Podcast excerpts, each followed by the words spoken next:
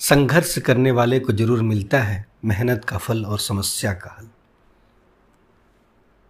प्रदीप कुमार पांडे द्वारा रचित सपनों का एक गाँव रविंद्र नगर मियापुर, उत्तर प्रदेश। यह कहानी है प्रकृति के प्रतिकूलताओं के विरुद्ध मानव के यशस्वी संघर्ष की। सन उन्नीस सौ सैंतालीस में विभाजन की विभीषिका में अपना सब कुछ खोकर शरणार्थी के रूप में आए पीड़ित बंगाली परिवार के पुरुषार्थ जिन्होंने अपने परिश्रम से बालू के टीलों को लहलहाते खेतों में तब्दील कर दिया। गुरुदेव रविंद्रनाथ ठाकुर के जयंती के दिन बसे इस सुविधा संपन्न गाँव रविंद्रनगर को देखकर एक आइडियल विलेज की कल्पना साकार होती नज़र आती है। उत्तर प्रदेश के लखीमपुर खीरी ज़िले के मोहम्मदी तहसील के इस गाँव में जल निकासी के लिए न कोई नाली है, न ही कहीं कीचड़। गाँव में वर्षों से जल संरक्षण के लिए वाटर हार्वेस्टिंग तकनीक का उपयोग किया जा रहा है। घरों के पास बने सोखते गड्ढे हों घर घर शौचालय हों, पूरे गाँव में लगे अनार, अमरूद, कटहल, नीम, आम, जामुन, आंवला, तुलसी जैसे फलदार व औषधि पेड़ हों। ये सभी गाँव वालों की सामूहिक प्रयास की जीवंत कहानी कहते हैं। घरों की दीवारों पर चित्रकारी एवं हरा भरा विद्यालय देखकर शत प्रतिशत साक्षरता वाले इस गाँव में यह एक सपने के साकार होने जैसा लगता है। पचास वर्षों से चल रही संघ की शाखा ने इन परिश्रमी बंगाली परिवार को विकास की नई राह दिखाई। आज रविंद्र नगर देश के सबसे विकसित गाँवों में से एक है। कभी मियापुर कहलाने वाले इस गाँव को जादू टोना करने वाले सपेरों का गाँव समझकर लोग जाने से डरते थे।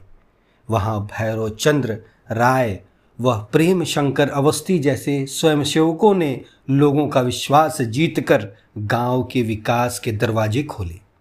भला विभाजन की पीड़ा को रविंद्रनगर के लोगों से बेहतर कौन समझ सकता है? वर्षों शरणार्थी कैंपों में भूखमरी, डायरिया, काला ज्वर, हैजा जैसी बीमारियों में अपने को खोने के बाद पुनर्वासन के नाम पर उन्हें ट्रकों में भरकर आधी रात को गोमती के किनारे इस अरण्य वन में छोड़ दिया गया था।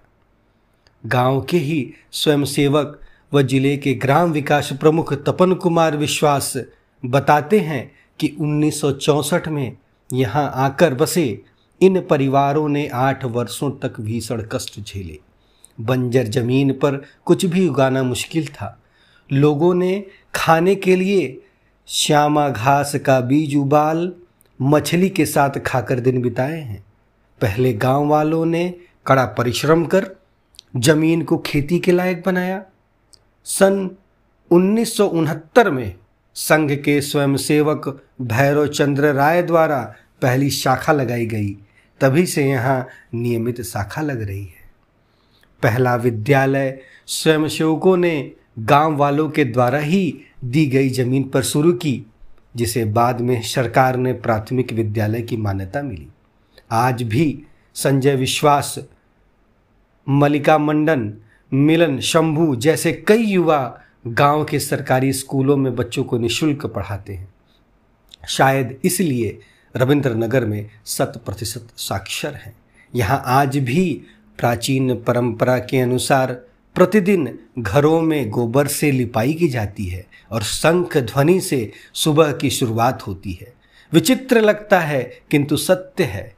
यहाँ रोज़गार के लिए अधिकांश घरों में महिलाएँ तेंदु के पत्ते से बीड़ी बनाती हैं, फिर भी गाँव में कोई बीड़ी नहीं पीता। गाँव में महिलाओं के चार स्वयं सहायता समूह बचत के साथ साथ सिलाई कढ़ाई और रोज़गार के अन्य माध्यमों का प्रशिक्षण भी दे रहे हैं।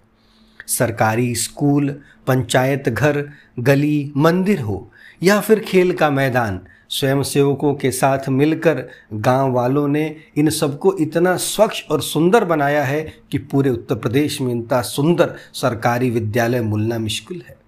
खेल का मैदान स्टेडियम में बदल चुका है। कच्ची सड़कों को भी श्रमदान कर पक्का कर दिया गया है। गाँव में 2009 में संघ के माध्यम से ग्राम विकास के कार्य की शुरुआत करने वाले अवध के तत्कालीन ग्राम विकास प्रमुख प्रांत के गाँव के पितामह के रूप में जाने वाले संघ के स्वयंसेवक प्रेम शंकर अवस्थी जी कहते हैं कि इस गाँव में कोई बेरोजगार नहीं है। औद्योगिक क्षेत्र में लगने वाली ऊँची चिमनियों के निर्माण के लिए प्रसिद्ध नगर रविंद्र नगर में मूर्ति बनाने, गृह निर्माण से लेकर मोटर बाइंडिंग एवं इलेक्ट्रिशियन तक के अनेक प्रकार के कार्य होते हैं। वे बताते हैं कि मुख्यमंत्री योगी जी के चिकित्सक सलाहकार डॉक्टर निरंजन विश्वास समेत गाँव के कई युवा पढ़ लिख कर बहुत आगे बढ़ गए हैं।